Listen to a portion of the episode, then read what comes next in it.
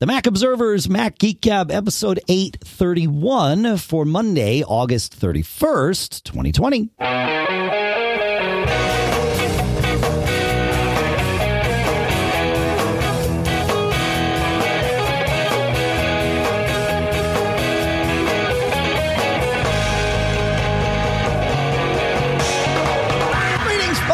Welcome to the Mac Observer's Mac Geek Gab, the show where we take your questions, tips, and cool stuff found that you have sent in, and we mix them all together. We share your tips. We share your cool stuff found. We share our tips. We share our cool stuff found. We share your questions. We try to answer them or present them to the community for answers.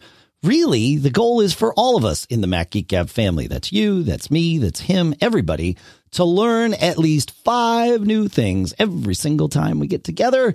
Sponsors for this episode include mint mobile dot com slash M G G, plush care dot com slash M G G, and max sales dot com. We've got more details about each of those to speak about in a bit. For now, here in Durham, New Hampshire, I'm Dave Hamilton. And here in Fairfield, Connecticut, this is John F. Braun. How are you today, Mister John F. Braun? Uh... We have a lot of stuff about uh, networks and and Wi-Fi, but networks in general, and also Wi-Fi that we've been sort of uh, queuing up. We have a lot of stuff about network storage that we've been queuing up, and then we have a lot of stuff. So I figure we'll start with a couple of uh, kind of straight up questions, and then uh, to get us rolling here, and then we'll dig into some of the, the network stuff and the geeky stuff and uh, and see what happens. But uh, that sound good to you, John? Indeed. All right, cool. The first question comes from listener Bruce, who says, I want to put an out-of-office auto response to all incoming emails for a set period of time on all four of my email addresses. Can you assist in leading me to a user-friendly way to do this, suitable for a senior citizen to manage? Absolutely, Bruce. Sure. So it, there are many ways to do this. Um, my preferred way, Just, I was going to say, despite the fact that I'm a geek, but perhaps because of the fact that I'm a geek, uh, is to do this with an email provider who will let me do it in their web interface, because that way it's happening at the server level. I don't have to worry about anything on my computer. And quite frankly, it's someone else's problem to manage and make sure it works right. All I got to do is flip the switch and put the message in. Um, The good news is both iCloud and Gmail make this super easy in their interfaces. Um, and many others do as well. It's a pretty common feature of mail servers because our computers aren't necessarily going to be on and connected all the time in order. And you want that autoresponder to be sent out, you know, as quickly as possible to someone who just emailed you. Because if they emailed you something urgent, you want them to at least have a chance at knowing, hey, didn't th- this message probably didn't make it, you know, or isn't going to make it for a while. So that's the first place I'd look. And, and quite frankly, I, I'll, I have some other ideas and I'm happy to share them, but I really encourage you to go that route. That is, in my opinion, absolutely the best route. But you could use Apple Mail on your Mac for it. Um, the, the, the other tech support, Dave, uh, at Ask Dave Taylor, uh, uh, has a nice article up that, about how to use mail rules to implement something like this. And and it's, again, fairly straightforward. If you're comfortable with mail rules, you probably don't even need to read that site, but it's always helpful to see how somebody else can can do it. So um, so those are my two thoughts. Uh, what do you what do you think, John? Um, I'm with you. The web interface. Um, I haven't not my I S P. Uh, yeah. Optimum. Yeah. If I use their web interface, among the other things they let you do, like uh, I think you can set a forward if you want to. Um, but they also, yeah, let you set a uh, I'm out of the office message. Okay. So yeah. That is absolutely the first place yeah, I would look to. For sure. You don't use your uh, your I S P's mail anymore, though, right? As your primary mail. I mean, I know we all have email accounts with our I S Ps, but we don't like to use them, right?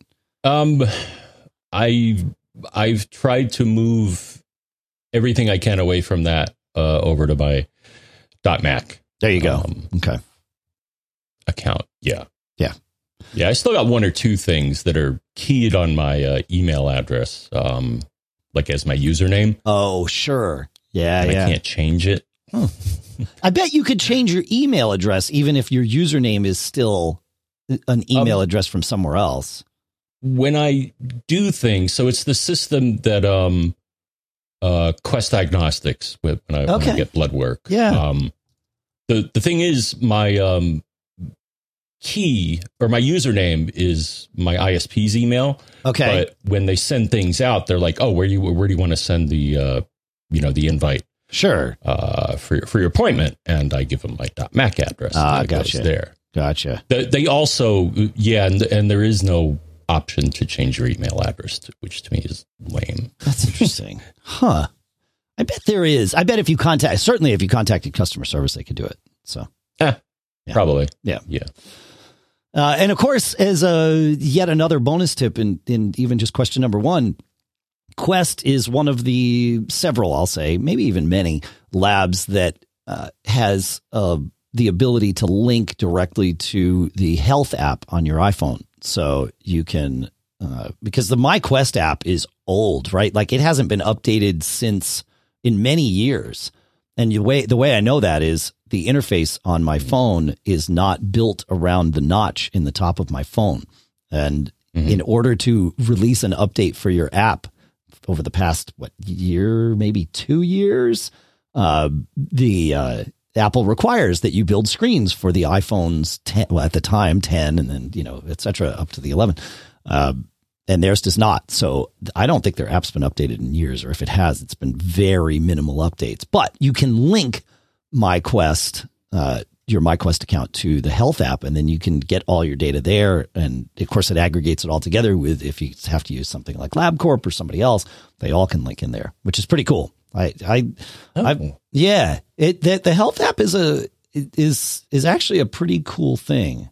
Um, I've been tested. I don't know if I, I don't know if I have them linked. Um, you do it in the Health app. You go into the Health app. Um, well, well, we might as well just walk through it. So you launch the Health app. And you go to, I think, oh, you got to give me a second here. Uh, yeah, go to tap on your picture in the upper right, which brings up your account. And then under accounts, you go to health records.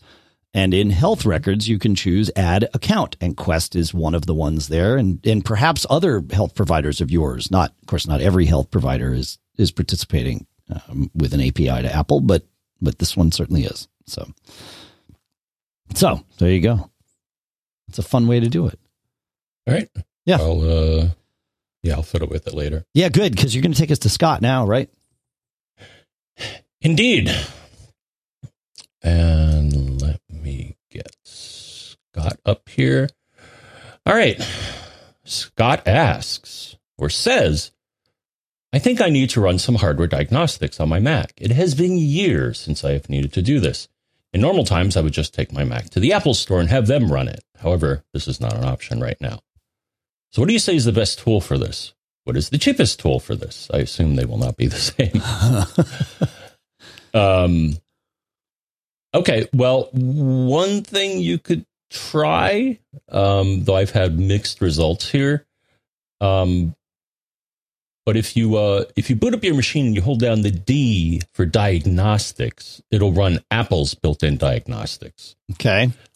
Uh, my experience with them has not been great. And actually, in the past, uh, and I even have a dandy little article here, uh, you may not be able to trust what it says. Uh, oh. I had this actually happen once with an older version of the diagnostics.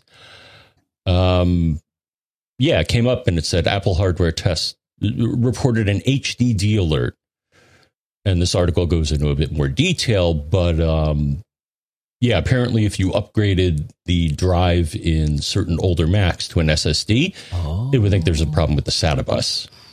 And I, I have that article. Fascinating. So. Fascinating. Yeah. Huh. Um, past that, the... Uh, the one that I would check out, Dave, so that it... They, It goes into a bit of detail here. Yep. Um, but Micromat makes something called Mac Check. Okay. Um, so we give that a check, and you know it'll show you the status of the power on self-test. Uh, it does an I O check, a battery test if you have a battery, memory, smart, your RAID status, volume structure, partition map. So uh, a good first run. Uh, with this may be, uh, maybe worthwhile. Yeah. Of course, Micromat, uh, but if you, uh, you know, if that comes up with problems or you, you want to, you want to bring out the big guns, uh, they of course also make Tech Tool Pro. And I think I just got an email that they just updated it to, I think, version thirteen. Yeah, that's right. So, um, that has tests that go into more detail. So cool. Cool. That's great. That's what I got. Yeah, I, I, I, I have nothing to argue with on that one. I have nothing and nothing to offer, really. My only question really would be, what symptoms, what are your symptoms that lead you to think that you need to run hardware diagnostics? You know, what, what's actually happening? Because that might help narrow down. Oh, wait a minute. Okay. If you're seeing this, try that, you know, kind of thing. But, um, mm-hmm. but yeah, yeah. All right, cool. Well, now we uh, now we get to start digging into some of the network stuff. That uh, that sound good to you, my friend? Absolutely. Cool. Uh, listener Greg says, I've been having problems with my I S P, uh, except to say, well, it's Spectrum. Uh, he says, my internet will die for twenty to thirty seconds, and then it comes back to life. Spectrum's confirmed these network issues, seeing up to forty percent packet loss on occasion, and my neighbors complain about it too. However, they've sent technicians twice. Char- they tried charging me for the visits, and yet the problem persists. So I'm trying to figure out how to live with this issue.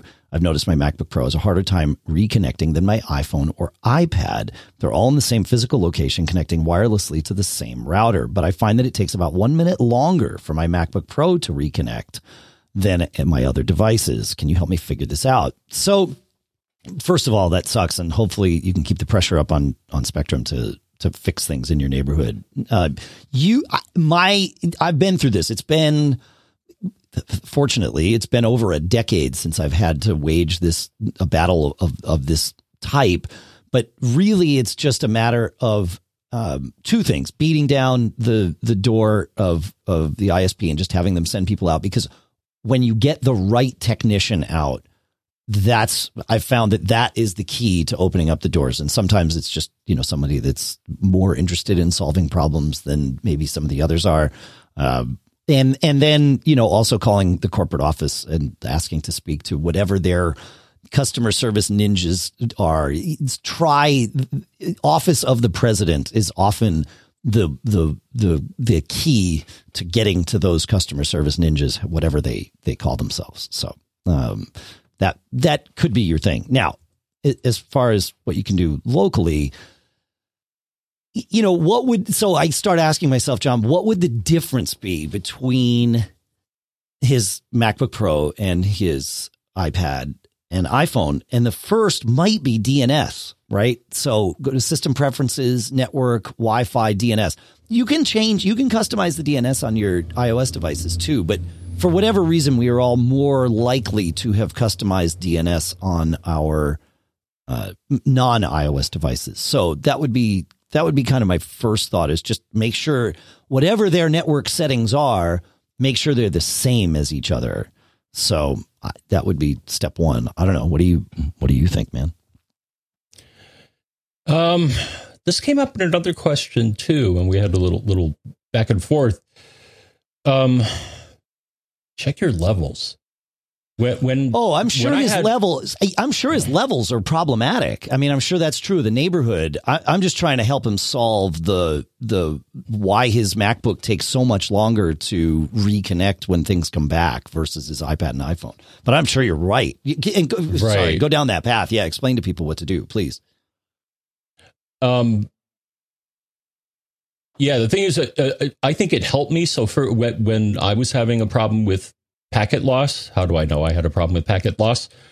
Uh, Dave's uh, tried and true trick is pinging some from the terminal, pinging w w w dot apple dot com or, or whatever, something that you know exists and is reliable, and see if you get any drop pack. And and I was. Yeah. I'm like, okay, well, that's problem number one. Problem number two was that my upstream Uh, voltage or power um, was way out of spec. It was like fifty-five D B M V, which sure. is awful. It should be like, I think forty-eight or something is is the upper end on a DOCSIS three modem. and mine was way out. So, sure. you know, I gave, when the guy came by, I'm like, you know, here, here's, here's the numbers. And he's like, yeah, that's bad. And, you know, he went up on the poll and he brought his, you know, super duper network analyzer. And he's like, yeah, it, it it's a problem on our end. So that's true. So know you know, if, when you get I don't the know right, if you got a tech that didn't know what tests to run. Cause yeah, no, that's really good advice. Cause if you tell the tech, like, here's what the numbers are and they're bad, like that will, that should alert them. If, if it doesn't, then, then also call the office of the president. But yeah. You know. Yeah. And then, um, you know, and then my numbers went back down to, I think, like forty-four once they fixed whatever they fixed. I think they had to replace either, either rerun a cable, because, you know, we got squirrels like everybody. Yeah, well, sure. Most people. And uh, for whatever reason, squirrels love to chew on cable. Yeah. Well, it's probably got some warmth to it, maybe. I mean, you know, negligible. Well, it could be but, a thermal thing. Yeah. Yeah, especially hot weather or cold weather. Yeah. Maybe. Maybe. I, yeah, I'm, I'm just speculating. I don't know. Somebody. Yeah. I, I, I, my upstream levels are not, mine sit above fifty, which is not great. In fact, maybe I should. The problem is I have zero issues. Of course, I say that while we're recording and live streaming a podcast. I should knock on some wood because, you know, that's the last thing I need. But yeah, those are kind of high. I should, um, I should look into that. Hmm. That's not good. Anyway, uh, that's a squirrel for a different moment. Uh, yeah. All right. Time. So any thoughts about, you're totally right, by the way. Yeah. Find those numbers and report them to the tech. Any thoughts about why his Mac takes longer to reconnect than his other um, devices? You may want to, um, I'd run Debuki to see what's happening at the Wi-Fi level. That may help as well. Yeah. I like this. Because Debuki, a lot of times when I'm diagnosing Wi-Fi issues on my MacBook Pro, Debuki will show me what's happening. And sometimes what's happening is not what I want to happen. Like, you know, I'm currently solving what I think is a Wi-Fi issue. Sure. Um, and at one point, um, you know, the priority of what it wanted to connect to was wrong. Well, how do I know that? Because Debuki was telling me, oh, you're you're connected to this access point, not that access point. So right. Oh, and right. It'll show, you know, the rate that's negotiated and, and some other things. Yeah. So, um, well, and it might show what pack. I mean, it also shows what packets are going across too. So you could see, like, what is it trying to connect to? You know, d- does your Mac maybe have something like ExpressVPN running on it? Or, you know, or some other thing that's that's that's in the network stack that takes time to come up uh, and run. I uh, so, yeah, yeah, yeah. Those things can, I don't know. I don't know. Anyway, Big N V A in our uh, chat room at live dot mac geek gab dot com says, John, that maybe the coax cables are coated with walnut flavoring. And that's why the squirrels mm. like them. So. All right. Uh, let's see. Andrew writes, he says, I recently upgraded my internet speed to four hundred megabits from one hundred. Hmm. According to Eero, my download speeds are one eighteen and upload twelve. How should I test my internet speeds to find out my true speed? He says, currently I'm testing through my Eero, which is plugged into my cable modem, and the device I'm testing with is connected to one of the Eero satellites. Could this be the issue? So uh, the the short answer is yes, it could. It might not be, but it might be. The best way to test your internet connection speed is to connect to your, well, the be- the absolute best way is to to take your router out of the mix and connect a, you know, your laptop via Ethernet to your cable modem. Anytime you connect a new device to your cable modem, you have to power cycle your cable modem, because most of us, in, for a residential service, only get one device connected to our cable modem at a time. Usually that's our router, and then our router shares that, but it can be your computer, but the cable modem sort of locks to one device. So if you're going to do this sort of extreme, you know, isolated, extremely isolated speed test, you would connect directly to your cable modem. Most of the time though, your router isn't the thing slowing you down. Uh, it might be, but it probably isn't. So you don't have to go through the power cycling of your cable modem. Connect an Ethernet cable to your main router. So in this case, your main Eero, it's going to have two Ethernet ports on it. One is going to your cable modem. The other one is what you would plug into your Mac. It's smart enough to sort out which is which. Uh, and do a speed test that way. Turn off Wi-Fi on your Mac just to make sure that it's not, you know, unintentionally using Wi-Fi as the as the connection, because Wi-Fi can be slowed down for a variety of reasons. Be- connecting via a mesh satellite could be one of them. It depends on how things are in your house, how far apart they all are, all that stuff. Um, it could also just be Wi-Fi interference in your house with either other devices you have or devices your neighbors have. But that would be the the the way to test. Is my router getting the speeds that my I S P says I should get? twelve up is correct for you, Andrew. So it's just down. And, and you should, if they say that you get four hundred, you should get either close to or maybe even a little bit over four hundred. Um, you, it's they're probably... The the package that you bought is probably four hundred down, ten up. You can see they give you a little bit more than ten. Um, they often will give you a little bit more than that, four hundred. So do it with Ethernet, and um, and you should be good to go. I don't know what what. You, and we have another question about uh, sort of getting into the nuances of speed test next. But any thoughts for Andrew here before we get to that?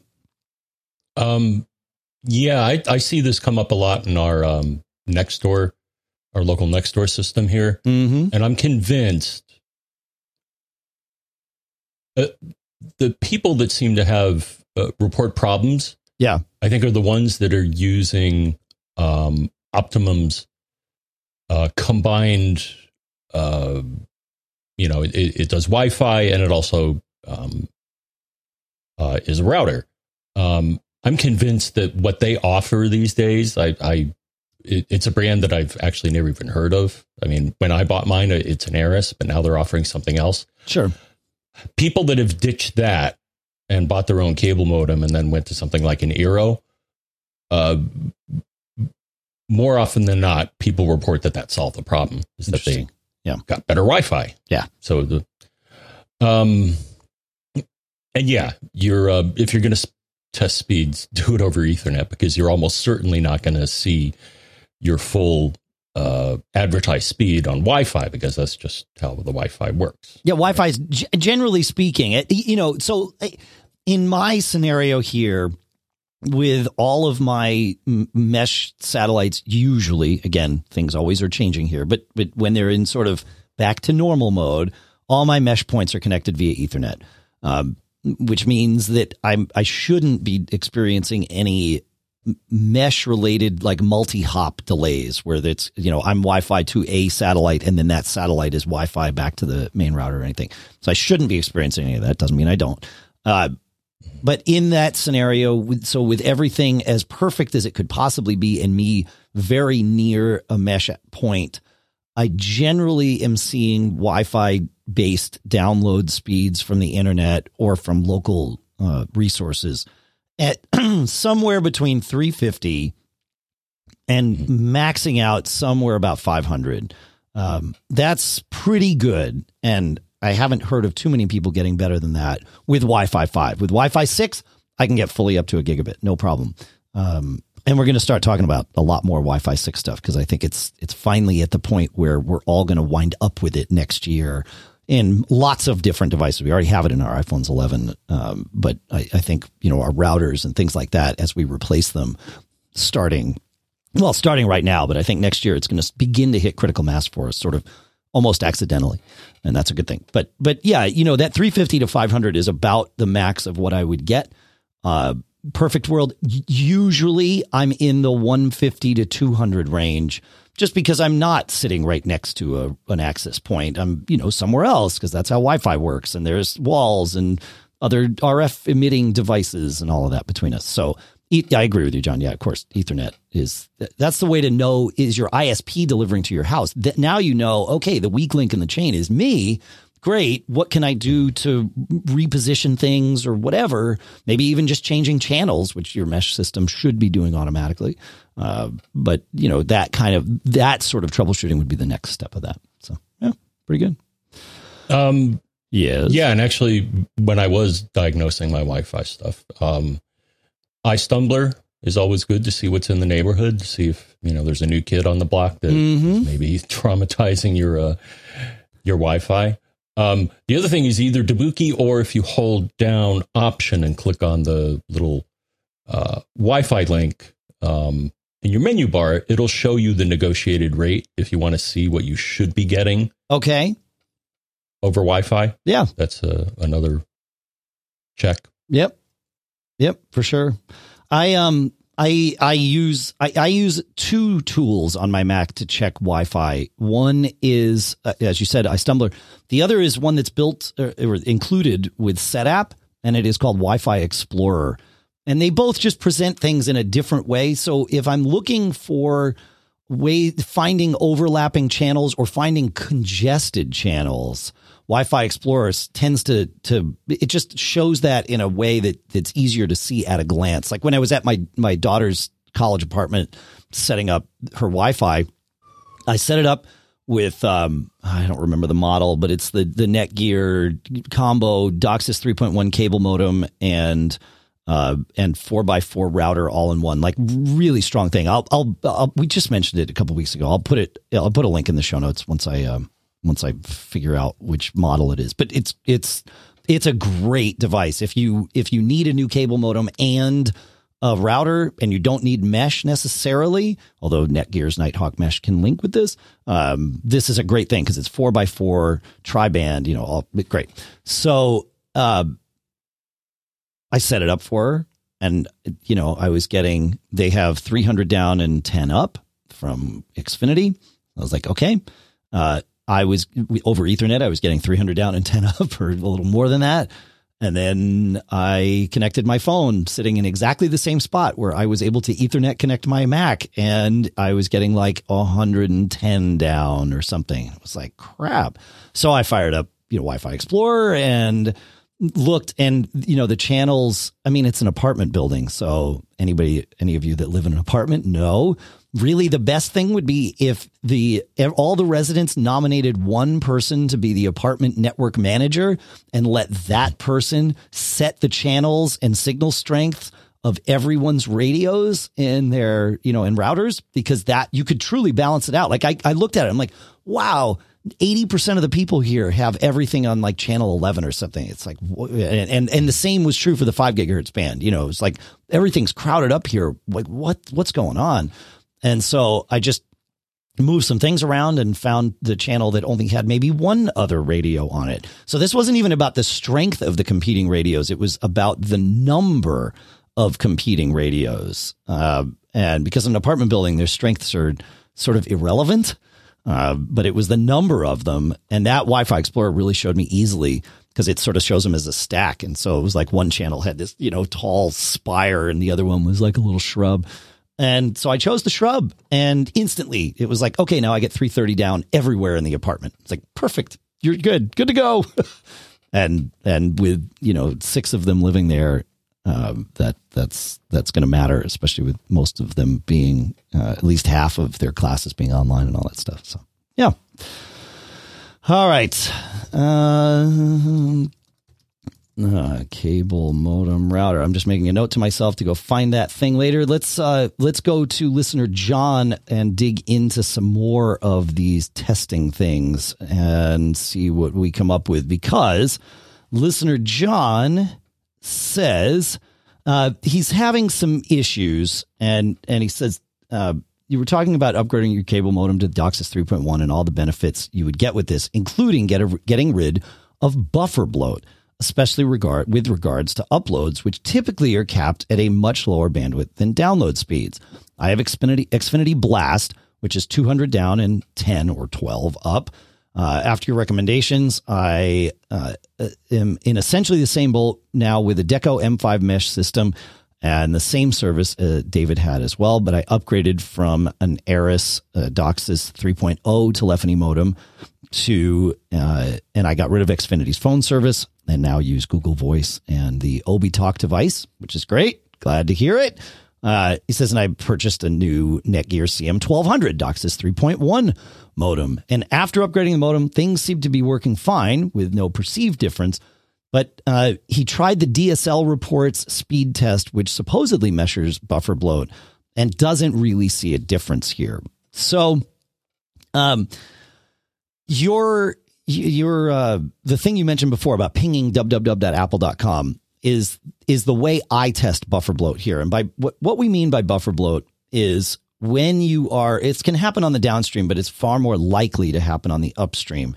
If you have one device that is uploading lots of data or data over a period of time at the maximum rate that you can upload, then that fills up the buffer of the cable modem, and that then slows down any other traffic that needs to get out because it has to get in line behind this data that's just constantly filling the buffers. So things like checking email, which mostly is a data pulling down operation, but you have to send your requests and acknowledgements out, and the same with web pages and all of that. Those things, your outbound requests and acknowledgements get queued up, and that gives you an effective perceived slowdown. It's an actual slowdown. So the idea is to use a better queuing algorithm, and DOCSIS three point one introduces a better queuing algorithm. Some router manufacturers also offer better queuing algorithms that would uh, step in the way of, of you know, DOCSIS three point one. But DOCSIS three point one's queuing algorithm is much better. It's not perfect. There's nothing really perfect, but it is much better.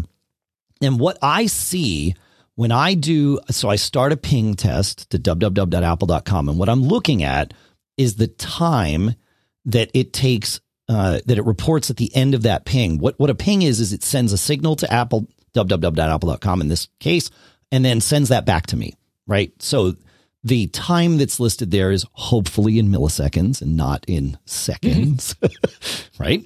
Um, but it's listed in milliseconds, so a thousand of those is one second. And it should be, you know, somewhere less than a hundred. Uh, whatever normal is, is sort of up to a lot of different factors, but you should figure out what it looks like when things are normal. So get that ping going, watch it for ten, fifteen seconds before you start doing anything. Great. Now you know what normal looks like. Now start a speed test, because a speed test operation from your web browser, from the command line, whatever, is going to soak up as much of your pipe as it possibly can, especially on the outbound. So do your speed test and watch what happens, especially watch what happens when the download test finish finishes and the upload test starts. That's where you're going to see what happens. And for me, I get about a second and a half of high buffer when the when the big burst starts, and then it ratchets back down to something far more normal.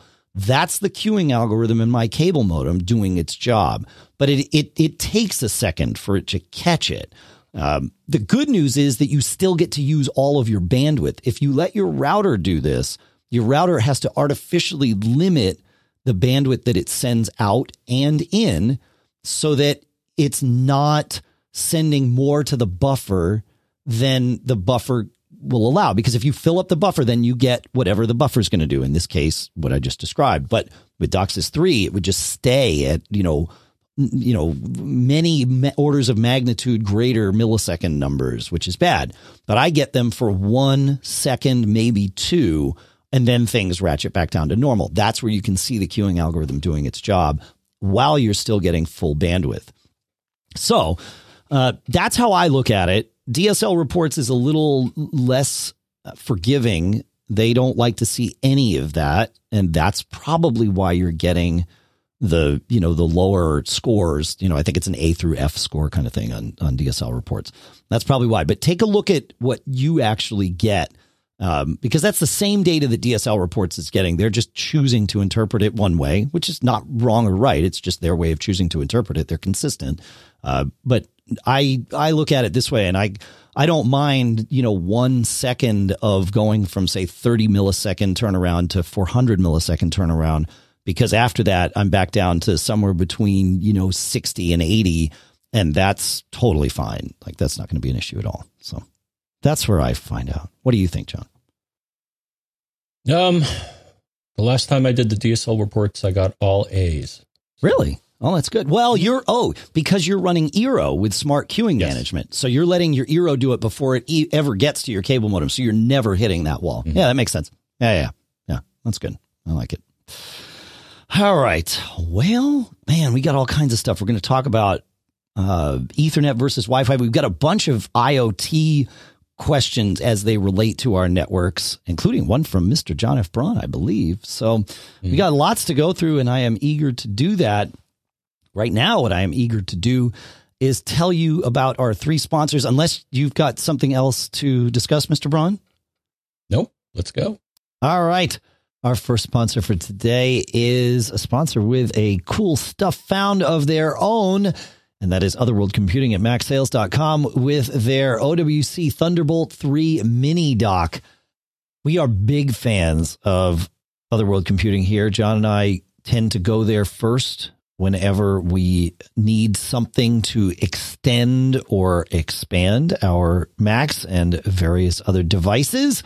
And we certainly are fans of their Thunderbolt three dock. In fact, I have one right in front of me, and I'm pretty sure John does too. Well, now they have their Thunderbolt three mini dock, which is a bus-powered multi-adapter, right? So that's the beauty of Thunderbolt three is you can, it's got so much bandwidth and it's got such a pipe directly to the motherboard that you can add all kinds of things.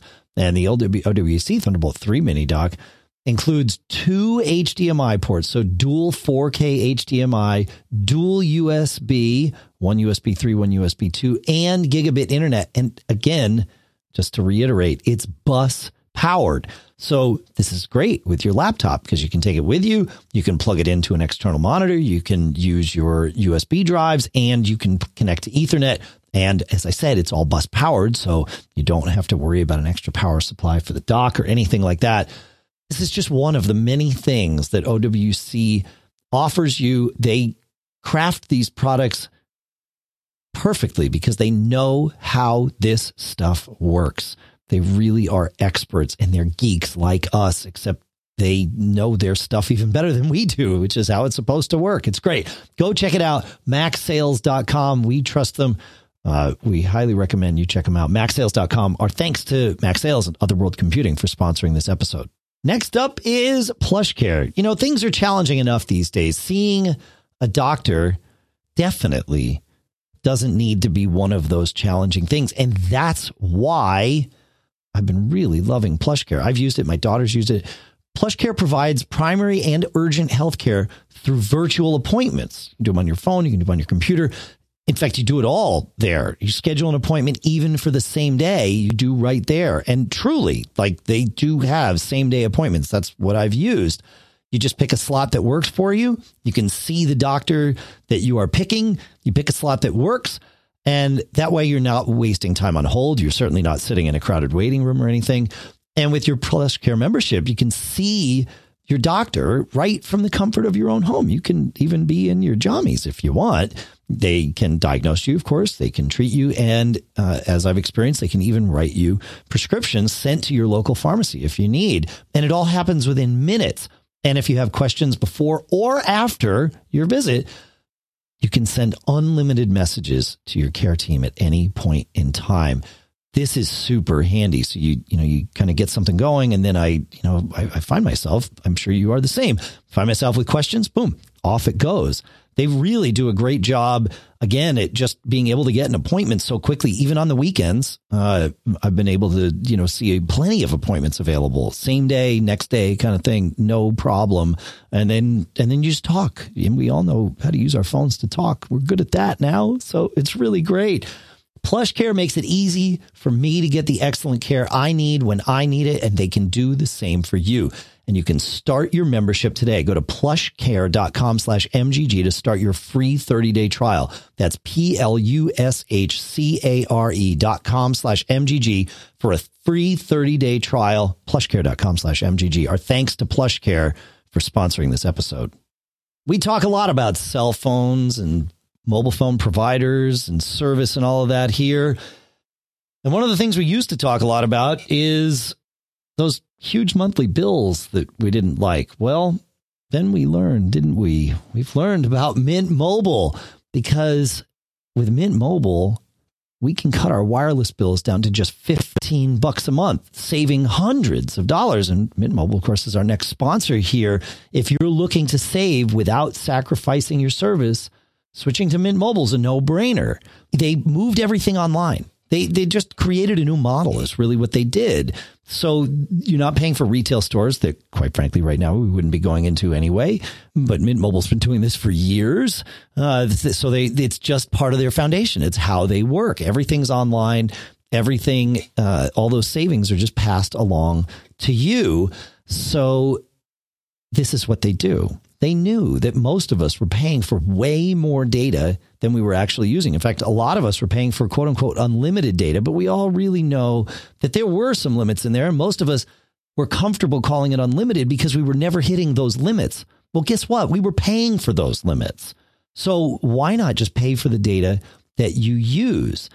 And this is what Mint Mobile does. So every plan comes with unlimited nationwide talk and text, plus crazy fast four G L T E. And if you go to their website, you'll see they're even on the five G train, which is awesome. You can bring your own phone with any Mint Mobile plan and keep your same phone number along with your existing contacts. They support Apple's visual voicemail, like they're iPhone people over there, so they get it. And if you're not one hundred percent satisfied, Mint Mobile has you covered with their seven-day money-back guarantee.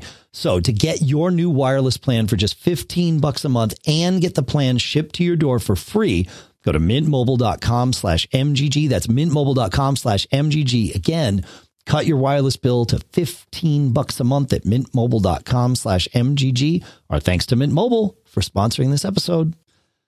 All right, John, let's um, let's go to Allison here. And Allison asks uh, a generic question and then a specific example to explain why I'm asking. In System Preferences Network, you can set the priority of your network interfaces. Uh, if you prioritize Ethernet above Wi-Fi, what does this actually do? Wi-Fi still works, so what has changed? My specific problem that prompts the question she asked. And this is Allison from uh, NosillaCast at podfeet dot com. So she's actually using a similar setup to us, except she's got two computers in the same house run by two different people. Uh, she says, with Mimo Live, when broadcasting my live show, as you guys do now, I have to turn Wi-Fi completely off or my video and audio wind up getting out of sync. Steve is the producer on his iMac in another room, and she says, I'm using Mimo Live to send my video and audio of my screen and my voice to him. I really want slash need Wi-Fi on because I use a twelve point nine inch iPad Pro as an auxiliary screen using Sidecar. And of course, that requires Wi-Fi. It would seem that Mimo Live should use Ethernet for its work and let Sidecar use Wi-Fi without interference. I've tested our setup without running Sidecar, but Wi-Fi on, and the sync problem still exists. So it's definitely Wi-Fi, not uh, Sidecar. Hence my question about what does prioritizing Ethernet do if it doesn't solve this problem? Okay, so it's a great question. Uh, when you reprioritize things, all the network interfaces are still active and alive. What it does is it sets which one gets the default gateway, meaning which one are packets sent to when they are meant to go over the internet. What happens locally on your network isn't quite as controllable. Um, and so you will get some of your local network connections. Uh, I've seen them bouncing between Wi-Fi and Ethernet at times. Like I'll see packets and then it, it like jumps. So my guess is that this is exactly what you're running into here. And then because you're doing audio and video live, you know, any little hiccup can cause a sync issue. I suppose it's possible. I don't know how Mimo Live does its thing, but it's possible Mimo Live sets up two streams and one winds up going over Wi-Fi and the other one winds up going over video. I don't know this. I'm just speculating, but that would certainly explain an out of sync scenario here. Um, so there's a couple ways you could solve this. Um, number one, you could manually this. So I'm going with the most complex to the least complex. It's just how my brain works. Um, in fact, I didn't even think of the least complex one until about ten seconds ago. But you can manually set the subnet mask of your Wi-Fi so that it excludes Steve's I P address. And, and the, right? I mean, that's the subnet mask essentially tells your computer if something is available without going through the gateway or with going through the gateway. That's what the subnet mask tells your computer. And so if you say, in order to connect to Steve's computer, you must go through the gateway, and we've decided that the gateway is the Ethernet interface, all traffic will be routed up there. And then, of course, the, the Ethernet interface will say, ah, no, I don't need the gateway. I got you. And it'll just talk to Steve. So that's one way of doing this. Um, a better way of solving it, uh, both simpler and and and less likely to cause problems, is to leave Wi-Fi turned on, but disconnect from your Wi-Fi network. Because Sidecar just needs Wi-Fi enabled. It does not need Wi-Fi to be associated with an access point. Um, I'm pretty sure of this, I, like because I've done this before where there's no Wi-Fi and yet my my devices are able to Sidecar up, no problem. Um, it uses, I think it uses Bluetooth to find them and then Wi-Fi in an ad hoc way to associate. So I think that might be the better way. And then really, you probably never, well, I don't know how often you move your MacBook Pro around. Maybe there are times when you need the Wi-Fi to associate with your uh, actual network. But you would, my advice would be turn off the auto join, uncheck that new checkbox there in, in Catalina uh, on your network so that it's not constantly rejoining that network and you have to remember to go to the Wi-Fi menu. I think we can go to the Wi-Fi menu and say like uh, detach from disk. Yeah, if you option click the Wi-Fi menu, you will get disconnect from network name, and then it will disconnect from that network. But Wi-Fi is still on. So I think that's the answer, John. What do you think, man? Oh, look at that. Okay. I don't know. It's right. I mean, any other ideas? No, I'll, I'll buy it. Yeah. All right, cool. Reminds me, what was that line from? I'll buy that for a dollar. And what was the, who said that? Uh, I think it was in RoboCop, right? Oh yeah. Okay. Yeah. Yeah. Yeah. The guy on T V. I'd yeah. buy that for a dollar. That's right. Yes. Yes, exactly. Exactly. Uh, Mister John F. Braun, you always have the pop culture. No, I have, um, yeah, I remember. Uh, uh, so this machine, yeah, I've never had to get to the level that you had, but I, I remember this machine that I'm on here. I had to turn on Wi-Fi to enable location the, uh, in order for it to find location. Okay. Of my computer. It right. Ha- Wi-Fi has to be. Yeah. You told me this. But right. Yeah. So you've, you've definitely dug into this more because I'm like, well, why doesn't it know the location? I mean, it should be able to geocode it off the I P address. And it's like, nah, that's not really how it works. That's, it's not how they choose to make it work. Right. Yeah, right. Exactly. Yep. Yeah. Yeah. But once I turned on Wi-Fi, it yeah, it showed me on the map where uh, where my mini is. Um, right. Which was cool. Yeah, or creepy. Or both. Mm-hmm. You know, there's a lot of things. Well, I wanted I wanted to know. Right. Well, that's that's it's all about perspective, isn't it? So, yeah. Mm-hmm. All right. Um, Louis, I believe this is Louis. Yes. Louis from Montreal has a question. Uh, he says, my wife and I are planning to build a new house in the near future, and I'm already planning the home network. Attaboy. Uh, he says, here's my plan. Number one, I'm planning to use mesh Wi-Fi, which I'm thinking of wiring to ensure reliability with the backhaul. Yes. Uh, number two, I'll have a server closet where I'll have the main mesh module and all the different IoT hubs, Lutron, SmartThings, et cetera, which require wired connections. Great. Number three, the closet will have the main Ethernet switch. Great. Number four, I'm planning to wire the whole house. Opened walls. Might as well, right? Yep. Number five, I'm planning to install a few smaller switches in specific areas to minimize the cable runs to the main Ethernet switch. Okay. And number six, I'll have a few cameras for security. Are there any problems with this? Uh, is there a problem to have satellite switches in particular? Anything I should be aware of? I'm leaning towards wired security cameras. Is this overkill as opposed to wireless? Any general advice? Okay. So I have some thoughts about this, John. You might too. Satellite switches. Um, I, you know, I, I do this certainly. Um, if you can avoid it, and that's a, there's a big asterisk there. You know, if you can avoid it, it is better not to have satellite switches. That said, there's usually a huge cost involved in, in avoiding it. A, running all those wires everywhere in your house and, and preemptively predicting how many drops you'll need in every single room, or going overkill and running like ten Ethernet drops to every room.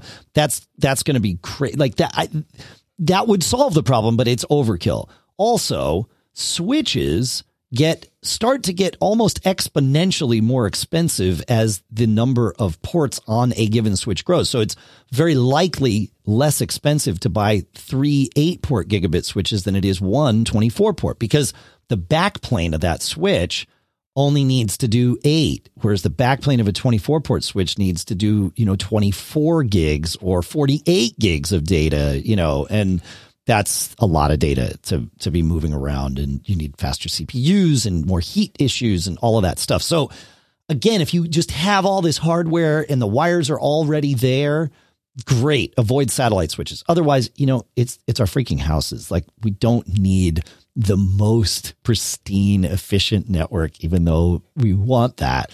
Um, that said, though, I would make sure to use cat seven in your walls, so that you can leverage ten G Ethernet to your satellite switches if you ever decide you want that kind of backplane or backbone to your house. The idea would be all your devices would connect to your switches at single gig, you know, regular gigabit Ethernet, but your switches could connect to each other at ten gig Ethernet to give you the ability to have more than one device speaking at full speed across the the satellite link, if you would.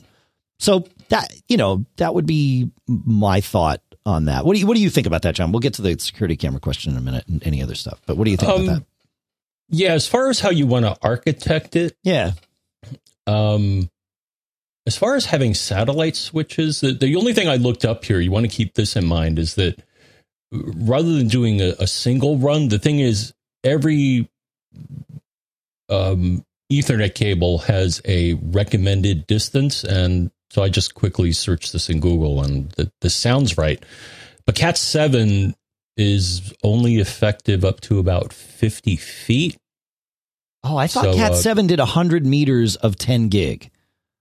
Oh, well, let's see. Okay, no, another thing. Okay, maximum length of cat seven is one hundred meters, which is what, about three hundred feet? Yeah, right? That's right. Okay. Yeah. Yeah. yeah, meter is about three feet. Okay. No, the, um, oh, that should be, uh, well, depending on how big your house is, uh, I guess, it, it, keep in mind that sure there there is a maximum distance that any network cable um, can run. I, I've run. But yeah, I've run three hundred feet. That's, um, yeah, I, yeah, yeah, that, that, that'd be fine for me. That's fine. Um, yeah. When you're, when designing your network, though, just. No, it, it's smart, because you're right. In a house, you know, it's not, you're not always going straight from point A to point B when you're running cable. You might wind up taking a circuitous path of, you know, least resistance, if you will. So, yeah, no, that's that's that's a good thing to bear in mind. And yeah, and, the other thing is you may have cable running. Th- you may be able to utilize cable and do MoCA if I you would, already have existing. Uh, uh, I'm, I'm just if saying, exi- if you have it, yes. Absolutely. I I have that's what I'm doing in order to get, uh, you know, high speed cable to my my living room. Uh, pre pandemic, when I got, you know, when when the idea of having other humans in my home started to be a whole lot less uh, mm-hmm. interesting to me. Uh, I had basically decided this summer I was just going to call an electrician and have them run an Ethernet cable to my living room, because I'm getting sick and tired of the, it's only maybe once every three weeks, the MoCA connection gets a little bit mungy. And so I need to go and restart both of the, the devices, you know, the, the MoCA adapters on either end. And then things are fine for a very long time, you know, several weeks. And then it's like, nah, I'm not all that happy anymore. And I don't know if interference builds up or what it is, but it is a modem, right? So it's it's modulating from digital to analog, and, and noise gets weird. And, you know, there's other things talking on my coax in my house. So it, it like MoCA is a fantastic solution, but it is not perfect. Um, and after years of fighting with it, fighting is really the wrong word. But where it when it sucks is when it's time to go watch something, like the day is done. I want to, you know, watch some stupid show for an hour or whatever before I go to sleep. We sit down as a family together, we press play, and it's like, mm, why is it pixelated? And it's like, ah, oh, crap. Okay, hang on. And I get up, and it takes all of about three minutes to reset these things. But that's not the moment of the day when I want to reset those things. So I figured pay an electrician one hundred fifty bucks, solve the problem.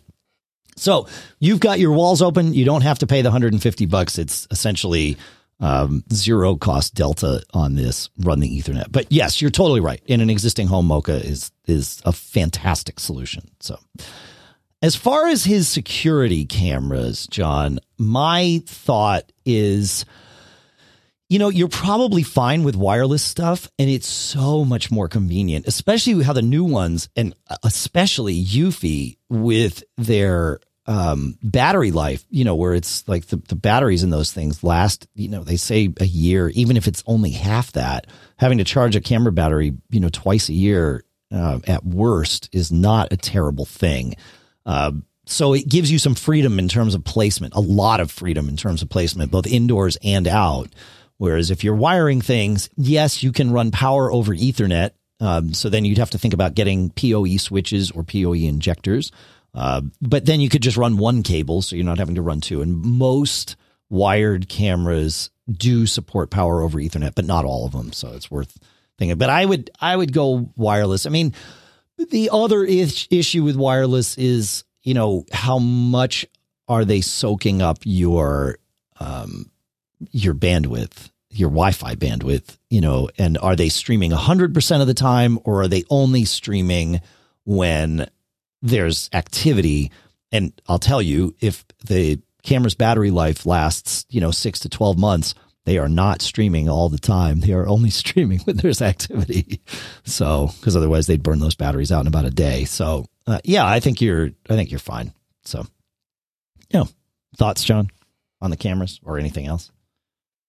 Um, no, I'm, uh, no, I got the, the UniFi wired batteryless.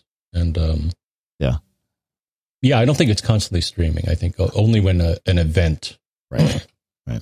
occurs will it start. Cool.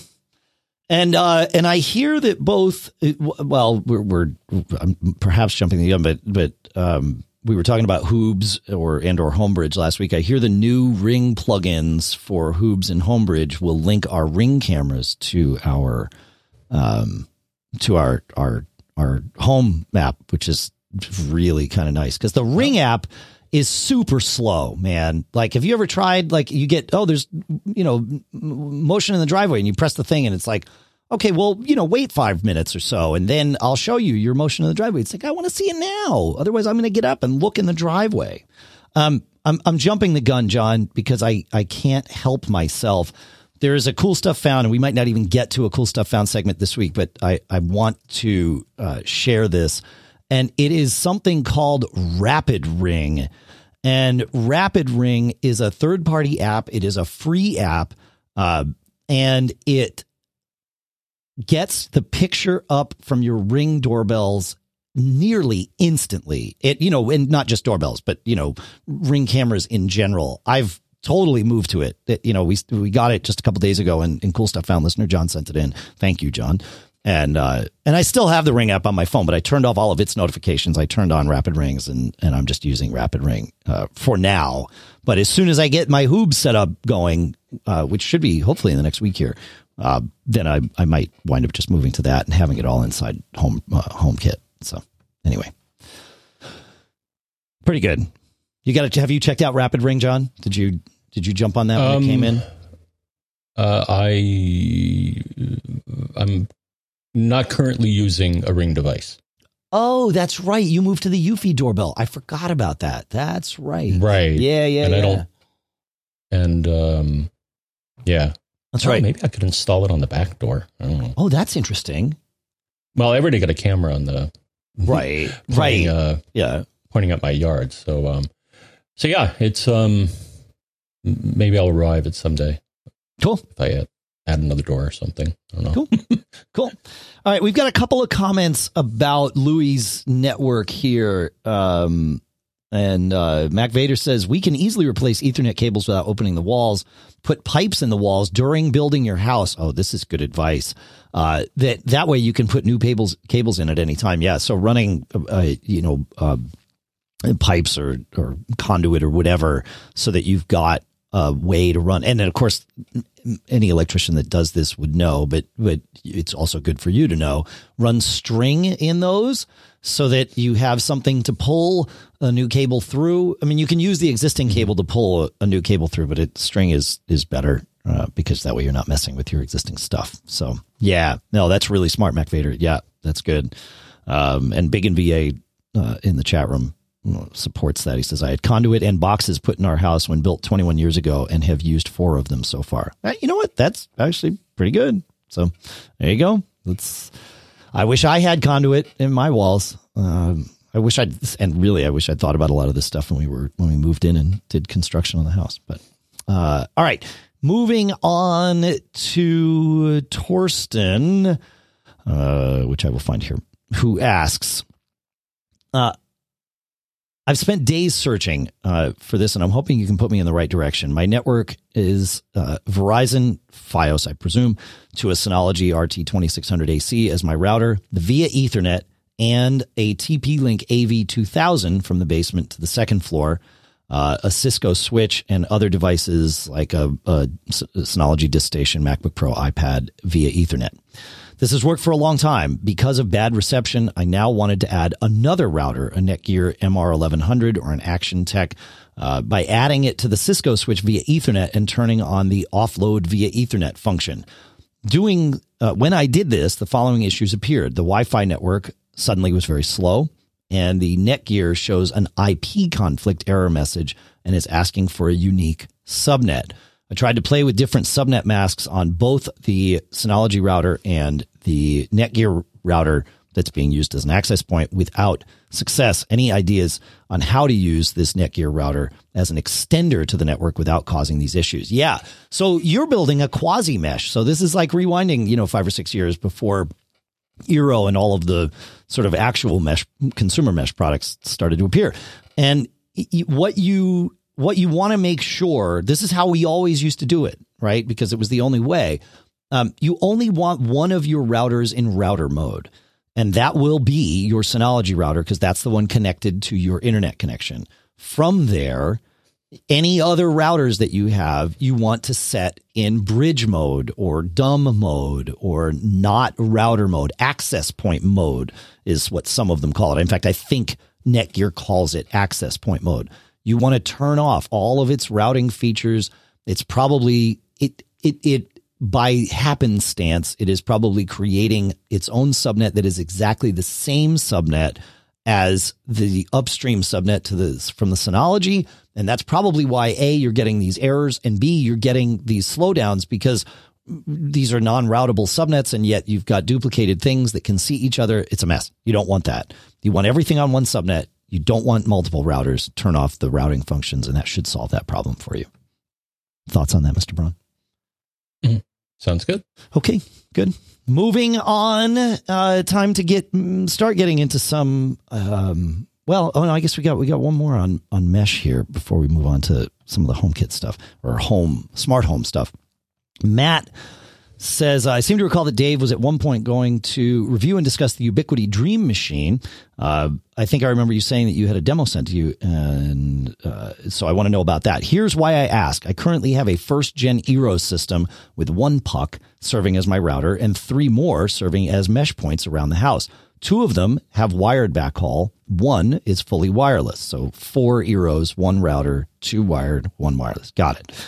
The system has served me well, but lately has become unstable. The node serving as my router reboots at inopportune times, like when I'm on a Teams or WebEx meeting. A couple of the other mesh points exhibit odd behavior sometimes as well. Wireless devices suddenly start having a hard time connecting, though the nearby mesh point claims to be up and running. A power cycle fixes it. This annoys my family. And Dave, as you know, family acceptance is key. When the family is unhappy, I hear about it. Yes, exactly. Uh, he says, so I was thinking of replacing the current setup with a UniFi system. Here are my challenges. Uh, although I've read some online reviews, I want yours.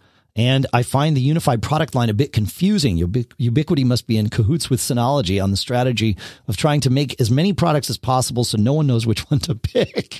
Yeah, fair. Um, so, yes, I tested the Dream Machine for sure. Uh, I having it. I, ha- I currently have it sitting in my office as my backup if and when my Synology router dies. It I, I think if I hadn't already standardized and, and sort of gotten my life, uh, you know, founded on having this Synology router in place and or Uh, I just didn't have time to move. The Ubiquiti uh, Dream Machine would be a great thing to go with. It's a fantastic router. I've had I had no problems with it. And, you know, one of the best parts about it is that it's part of the UniFi line, uh, as you mentioned. And the UniFi line has lots of different options, which you also mentioned. uh, there are only a few that really apply to those of us here at home, though. Um And and they're, they've got some outdoor capable units, which is huge. Uh, but they're uh, the, the mesh points that I've used are the Nano H D mesh points. And those are a good option for sort of general use indoor mesh. And now they've got their U six Lite U S and U six L R U S as their Wi-Fi six replacements for those. So, you know, this is this is a very interesting thing to me. And I may wind up kind of moving my my foundational uh, router over to, to this because, because of that. So um, I like that Dream Machine. Yeah. It's a, that's a good thing. Um, as for troubleshooting your Eeros, it sounds like maybe the one acting as your router is malfunctioning. Um, with Eero, the cool part, one cool part about it is all the devices sort of, they all, because they all connect back to the Eero home base, right? They are cloud managed. Any of them can become your router without you having to reconfigure things. Just take the one that's your router out, take another one, plug it in at that point, um, and and it will figure out that it's the router, and and it should just relay everything out. And then you could try that other access point somewhere else. It might be that its Ethernet port is flaky, right? And so make that one your your wireless one and and forget about it. Or it might just need a factory reset. Uh, and, and, and all of this can sort of be done. So that, that would be my troubleshooting advice on that is, is, is put a different one in as your router and let's see what happens. But, you know, and again, it, I don't know how Fios does it, cause I have no personal experience with Fios, but there may be some, like if it's with, if it's a cable modem, uh, you would have to do what we talked about earlier in the show, which is, you know, power cycling the cable modem so that it accepts the new hardware device Eero as its router. Um, y- you might have to do something similar or even call Verizon tech support if they lock things into a specific uh, MAC address, but otherwise, yeah, good. Thoughts on that, John? Uh, my Eero's for the most part are, uh, yeah, I don't know. I don't know what the, within the last several weeks I've had two different satellite units. Okay. Show up with a red light. Yep. Uh, cycling power seems to fix it. The thing yeah, is, right. I don't know. Yeah. I don't know why just one of them goes red. I mean, I've had them all go red, and that's when we have an outage. Sure. We've had. Right. And yeah. All right. This stuff, of course, starts screaming. But every now and then, yeah, just, just one of them will go red, and I don't know why. Yeah. Yeah, right. Huh. I mean, it's getting old. I don't know if it's wearing out. Yeah. Yeah. All right. Uh, it looks like those two, those UniFi, uh, uh, uh, uh, what was I going to say? Wi-Fi six devices are only available to early access things. I, I searched and found them on Reddit, but uh, if you go to UniFi site, it says that it's available only for early access users. So you could sign up as an early access user, I suppose, and then, and then potentially, you know, be able to get them. So. Just so you know. All right. Um, I don't know. What else we got here, John? Let's see. Is it time? It's time to move into uh, into the HomeKit realm or the home smart home realm. Yeah, right? We're good. We're good with this one, my friend? Yes. Okay. Uh, then let's go to Todd, and uh, we'll start with a tip. He says, I don't know how I missed this for so long, but I just discovered right-clicking on a tab in... Uh, oh, wait, sorry. Wrong tip. There's two tips in the email. We've shared one already. He says, uh, I got a little carried away with letting HomeKit security settings and inadvertently broke my connection to my EcoBees and Wemos. I believe it was my Eero app that asked if I wanted added security or something like that via HomeKit. Yes, HomeKit, you know, capable router is, is the key. Uh, he says, I clicked OK and I got caught. The next day, I went to change my thermostat temp via the Ecobee iPhone app, and it said both of my Ecobees were offline, but my Eeros showed them both happily connected to our Wi-Fi network. I suspected HomeKit, so after much digging around in the HomeKit iPhone app, I went under the Home icon, and in the upper left of the screen, down to network, Wi-Fi network and routers. Under accessories, I tapped on the Ecobee thermostat. Uh, the resulting image is titled Network Security. Automatic was selected. I changed that to no restriction, and voila, the Ecobee app could see the two Ecobees again. I went back into HomeKit, changed the network security for the Ecobee back to automatic, and the Ecobees showed offline. For obvious reasons, I am leaving the HomeKit network security for the Ecobee to no restriction. Uh, he said, similarly, the Wemo app showed the same thing. So I went in and did this. So this is, it's interesting that those two devices, which I would say are pretty popular smart home devices, are not in, not properly in the HomeKit router database to allow them through. But uh, clearly, for whatever reason in your setup, they aren't. So that's a great little tip to make sure that you go into the Home app if you've turned on HomeKit router security, because it, HomeKit was telling your router, don't let those devices talk. Um, and you wanted to let them talk. So that's good that that's actually configurable, uh, that you can, you know, you can do it on a, a per device or at least per vendor basis. So I like that. That's good. All right. Um, good. Yeah, John? Yes. Okay. All right, good. Uh, on to, and I believe this is Louis, not Louis, but I could be wrong about these things. No, it's actually the same Louis in Montreal. He says, I have a bunch of IoT hubs like SmartThings, Lutron, et cetera, and I'm wondering about their ranges. I always thought that once the hub is connected to my network, my mesh network will provide coverage throughout my house. The hub is not solely responsible for talking to its minions, or is it? He says, if it is, it means I could have a mini server room in my basement with all my hubs, and my mesh network would talk to all the different IoT components. So the reality, it's a great question. The reality is the answer depends. Um, for your Z-Wave and other devices like your Philips Hue bulbs and things like that, it is your Wi-Fi, your your smart home hub that talks directly to those devices. So SmartThings, you know, Philips Hue Hub, Lutron, I think, but but that that one might depend. Uh, but certainly SmartThings and, and Philips Hue, they connect to your network via Ethernet or a Wi-Fi dongle if you go that route, and then uh, they talk to the the the bulbs or devices or whatever they are. However, all of these protocols are also mesh protocols. So it's important to separate this from your Wi-Fi network, which might or might not be a mesh, and then your smart home network, which is also a mesh, meaning that you really only need to have, say, one bulb within good range of your, you know, Philips Hue hub or your SmartThings hub. And then that bulb will relay the signal to the next bulb, and so on and so forth. This is all very low bandwidth stuff. You know, telling a bulb turn on or turn off is is truly very, very small bits of data. So even if it gets super slowed down by by passing around your your house like that, as long as the connection can be made, the signals will make it. And sure enough, I've got Philips Hue bulbs here. My hub is way over in the house. I've got one outside in the in the driveway uh, on the office side of things. And because there's also one at the lamppost in the middle of the driveway, it just relays it across. And I'm rarely do I have a connection problem to it, if ever. So the answer is it depends. And I'm assuming you found the same thing with your stuff, right, John? Um, I can't see it happening, but I believe you. That's fair. I believe me too. You're right. It, I could be totally wrong about this and have have no way of like, confirming. But no, it. I think you're right. It is. It, it's also a mesh. Um, yeah. Yeah, and it speaks. Uh, at least SmartThings, for the most part, speaks Z-Wave, and there's another protocol called Zigbee. Um, right. Right. Right. So those are the two main languages that uh, SmartThings talks, and that's, I think, pretty much all you need in the, or those are the two major standards from what I've seen. Yep. For uh, yep. smart home stuff. Yeah. Cool.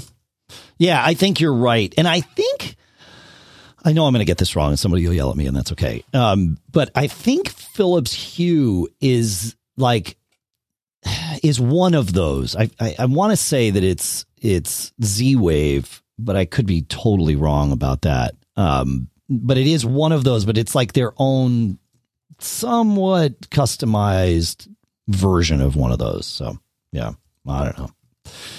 Craziness. Um, all right, John, you you have you've been running into an issue with with one of your one or maybe more of your smart home devices. You want to tell me what the issue is?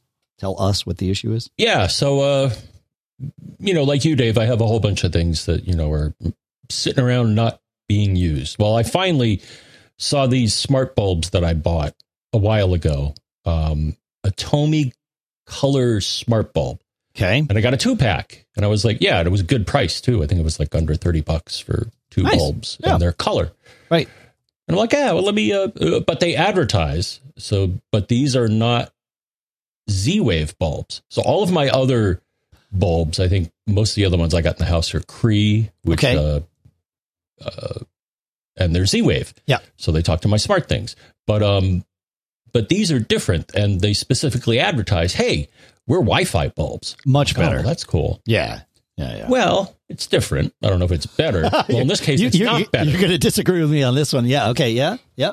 Well, because I wasn't able to add it. Uh, so I ran their program, yep. which I already have two of their air conditioner controllers. So I have the app, but the app, you know, you also run to add bulbs. And it's like, well, what do you want to add? And I'm like, well, I want to add a bulb. Okay. So, you know, ran their software. Um, put the bulb in learn mode, which for most bulbs involves, or discovery mode, I guess. Okay, yeah, right, right, right. So this specific one, you have to turn the power on for three seconds, off for three seconds, and repeat that three times. Then the bulb will start flashing, saying, hey, I'm in discovery mode. Yep. It's like, okay, cool. Yep. Then I, you know, proceeded to run their app.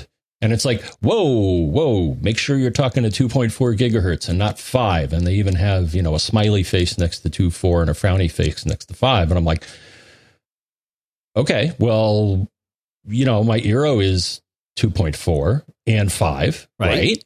right. But it it doesn't work. Yeah, so we've seen this. Um, and we've, we've talked about it on the show. We've seen this with, with lots of mesh systems. Certainly Eero is one of them, but, um, famously we went through this with, with Orbi and also Velop, but, but I mean, they're, they all are susceptible to this. It really isn't the mesh system, except, it, it, except I'll put an asterisk on that because they could help us solve this. The issue is the way the smart home device vendor, in this case, Atomi, has chosen to make their bulb uh, or device association path work. What they could do and what we presume that they're doing and why none of this makes sense to us the first time we see it is just like what you said. Like, well, yeah, I've got both two point four and five. Here's the Wi-Fi name. Go join.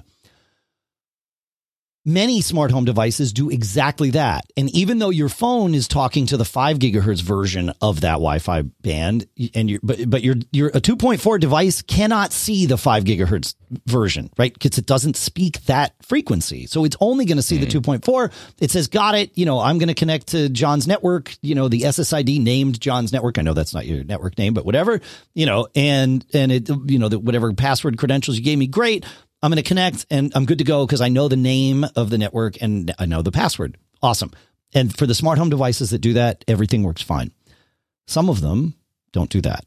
They look at your phone and they ask your phone, what is the M A C address of the Wi-Fi access point to which you are currently connected? Uh. Right. And the hmm. M A C address of the Wi-Fi device is unique to each radio.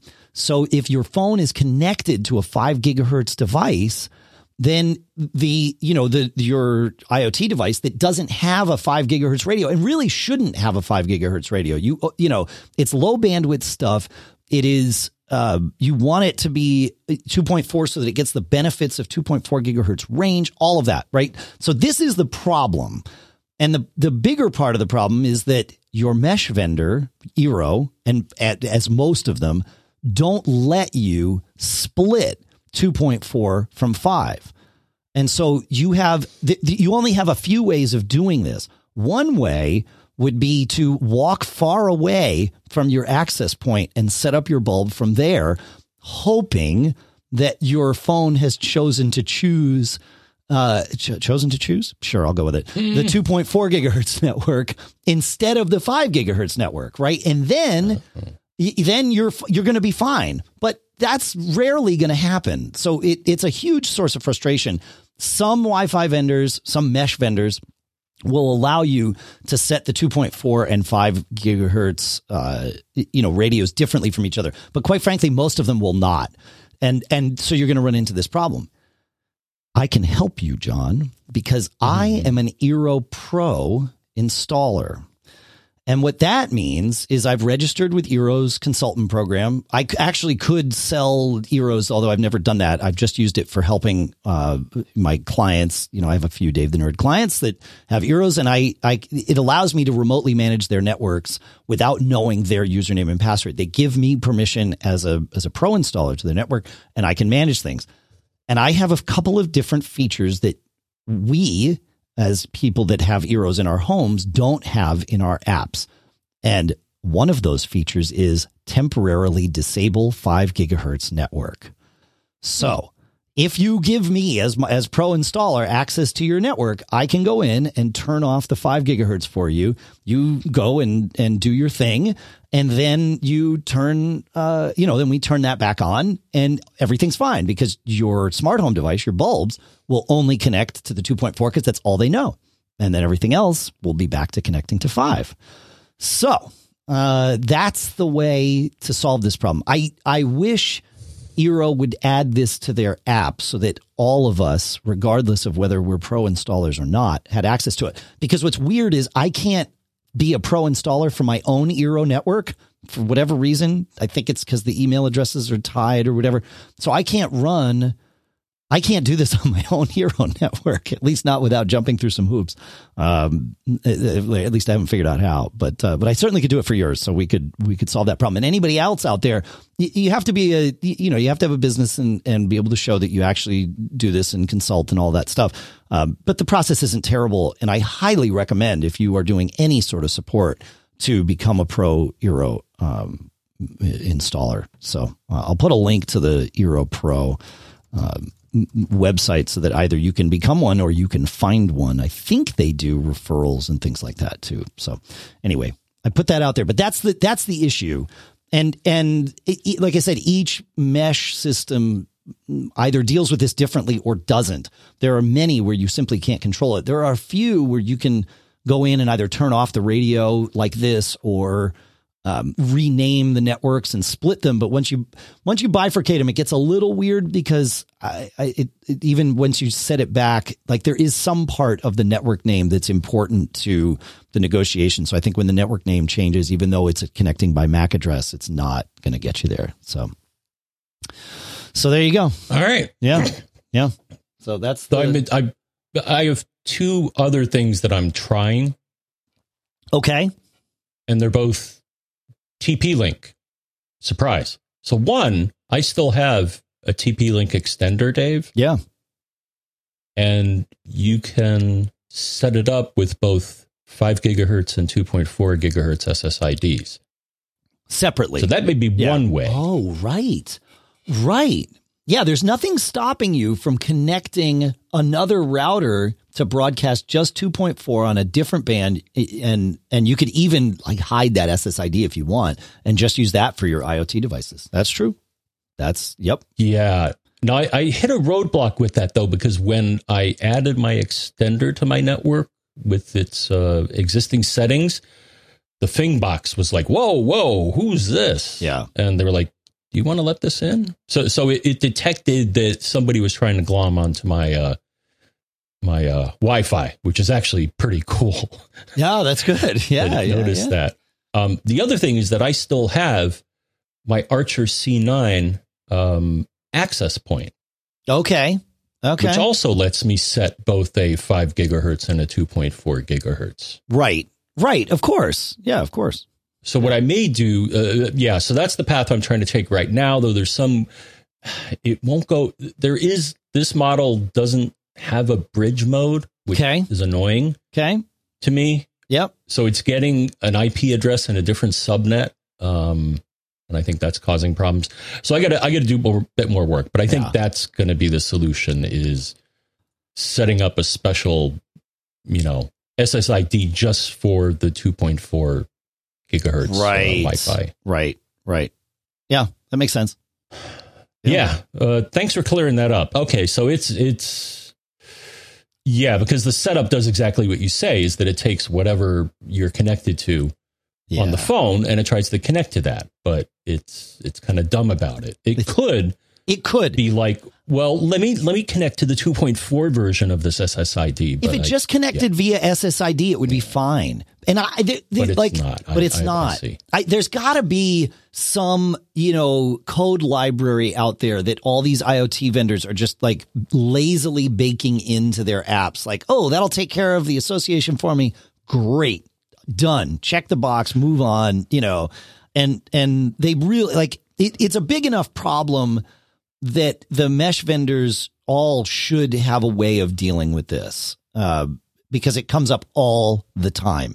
They, you know, some of them, some of them don't at all. Some of them do at a very elegant mm-hmm. way. And then you get like the Eeros in the middle where it's like, okay, well, if, and you know what, my guess is you don't need a pro Eero installer to help you with this. You could call Eero because of course their support techs yeah. are, you know, have the same access or more, right? Mm-hmm. I would assume, and just say, hey, I'm having this problem. Can you turn off my five gigahertz network for twenty minutes? And mm-hmm. my guess is they would be like, yeah, sure. No problem.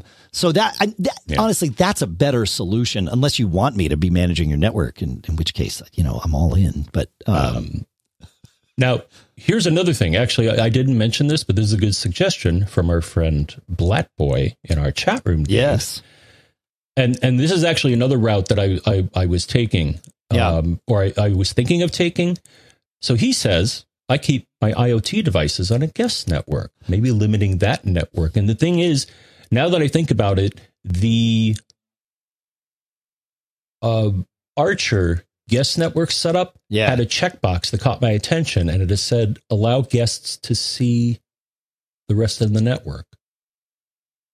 I think if I use the guest network instead of, but because it's getting a one ninety-two address instead of a one seventy-two, which is yeah. what the rest of my network is on.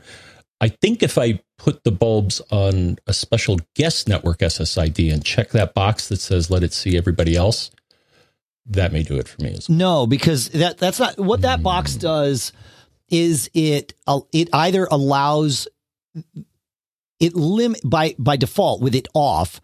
It means the only thing devices connected to the guest network can do are connect to the internet. That's it. So mm-hmm. if I came to your house and I connected to your guest network and then said, hey man, I want to print to your printer, I wouldn't be able to see your network printer because I'm not allowed to see other local devices. Mm. That's sort of the point of the guest network, is it silos it in a, a V LAN sort of way. Um, mm-hmm. It does not change. I would still see, and if, and you would too, if you turned on your guest network, I'm sure you would see both two point four and five gigahertz versions of your guest network being broadcast. So, um, so yeah, that, that's the, that would be the issue there is, um, is that. Okay. So, yeah. Well, thanks for the, uh, yeah, man. Yeah. Yeah. Thanks for the analysis. So now I, I have a better idea of which, uh, direction I want to take. Yeah, I think calling Eero customer support would probably solve this for you within about five minutes because they could just turn it mm-hmm. off. You know, you get it set up and then turn it back on, and, and life is good. Mm-hmm. You're back to being Joe Walsh. You know, life life is good so far and also afterwards. So there you go. Yep. All right. Well, I had promised that we were going to get to some uh, some N A S stuff today, John, with disk stations and all of that, but quite obviously, that's going to have to wait, my friend. Uh, we, uh, uh, we got, yeah, we got, I, I am glad that we snuck a cool stuff found in. So at least there was that. Uh, but, uh, but yeah, no, we, um, we, uh, we, we got, we had too much network fun. That's what, uh, I think I'm going to have to change the title of the episode to Too Much Network Fun, because uh, I built a nice little image for this week's episode. And just like I did last week, I got to learn to stop building these things before uh, before the shows, because I, I get I get caught, John, is what happens. And that's uh, one never knows. Do one. What's that? One, one never, never knows. knows. Do one. Do one. I like that. Wouldn't it be does one? I don't know. Is that is that yet another pop culture reference I'm missing? Um. Yes. I don't I know. So. Okay. All right. Well, that's good. Uh, I do want to take a minute, though, and thank all of our premium subscribers whose contributions have come in as of late. You can learn more about Mac Geek Gab Premium at mac geek gab dot com slash premium. Uh, it is our way of answering the call that uh, many of you had uh, that, who wanted to and are able to support us directly. Uh, obviously, simply listening to the show is the best thing that you can do. Uh, telling other people about it, sending in your questions, your tips, your cool stuff found, that's awesome. Uh, helping out our sponsors is, you know, one way of uh, sort of giving us indirect financial support, because when when you visit them, if you never visit our sponsors, it's very rare that the chance would come up for you to buy something from them. Uh, we all, we only ask that you you visit them, and then if they've got something for you, then great, you know that. But that's between you and them. Uh, so that's one way of indirect uh, financial support. And then, of course, there's the direct way, which is premium payments.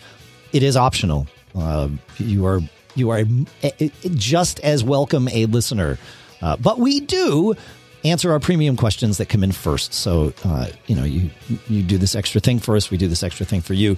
The secret is that we really do try to get to all the questions that come in, but we do prioritize the premium stuff. So I want to send out my thanks to uh, those of you that have sent in contributions, either manually or automatically recently. Patrick from Shreveport, Jonathan uh, from, I'm not sure where, Martine, uh, Kirshen, Michael from Bristol, Stephen from Plainfield, Fernando from Cincinnati, Robert from Columbiana, Walter from Kansas City, Stuart, Barry from uh, probably traveling somewhere, Michael from Spencer, be safe, my friends, Joseph from Marietta, John from Enrico, James from Melville, Wesson uh, from I don't know where. These people from I don't know where are actually, they, they've been part of the premium program for so long that we don't have your addresses on file, which is fine. It's just, you know, acknowledging it.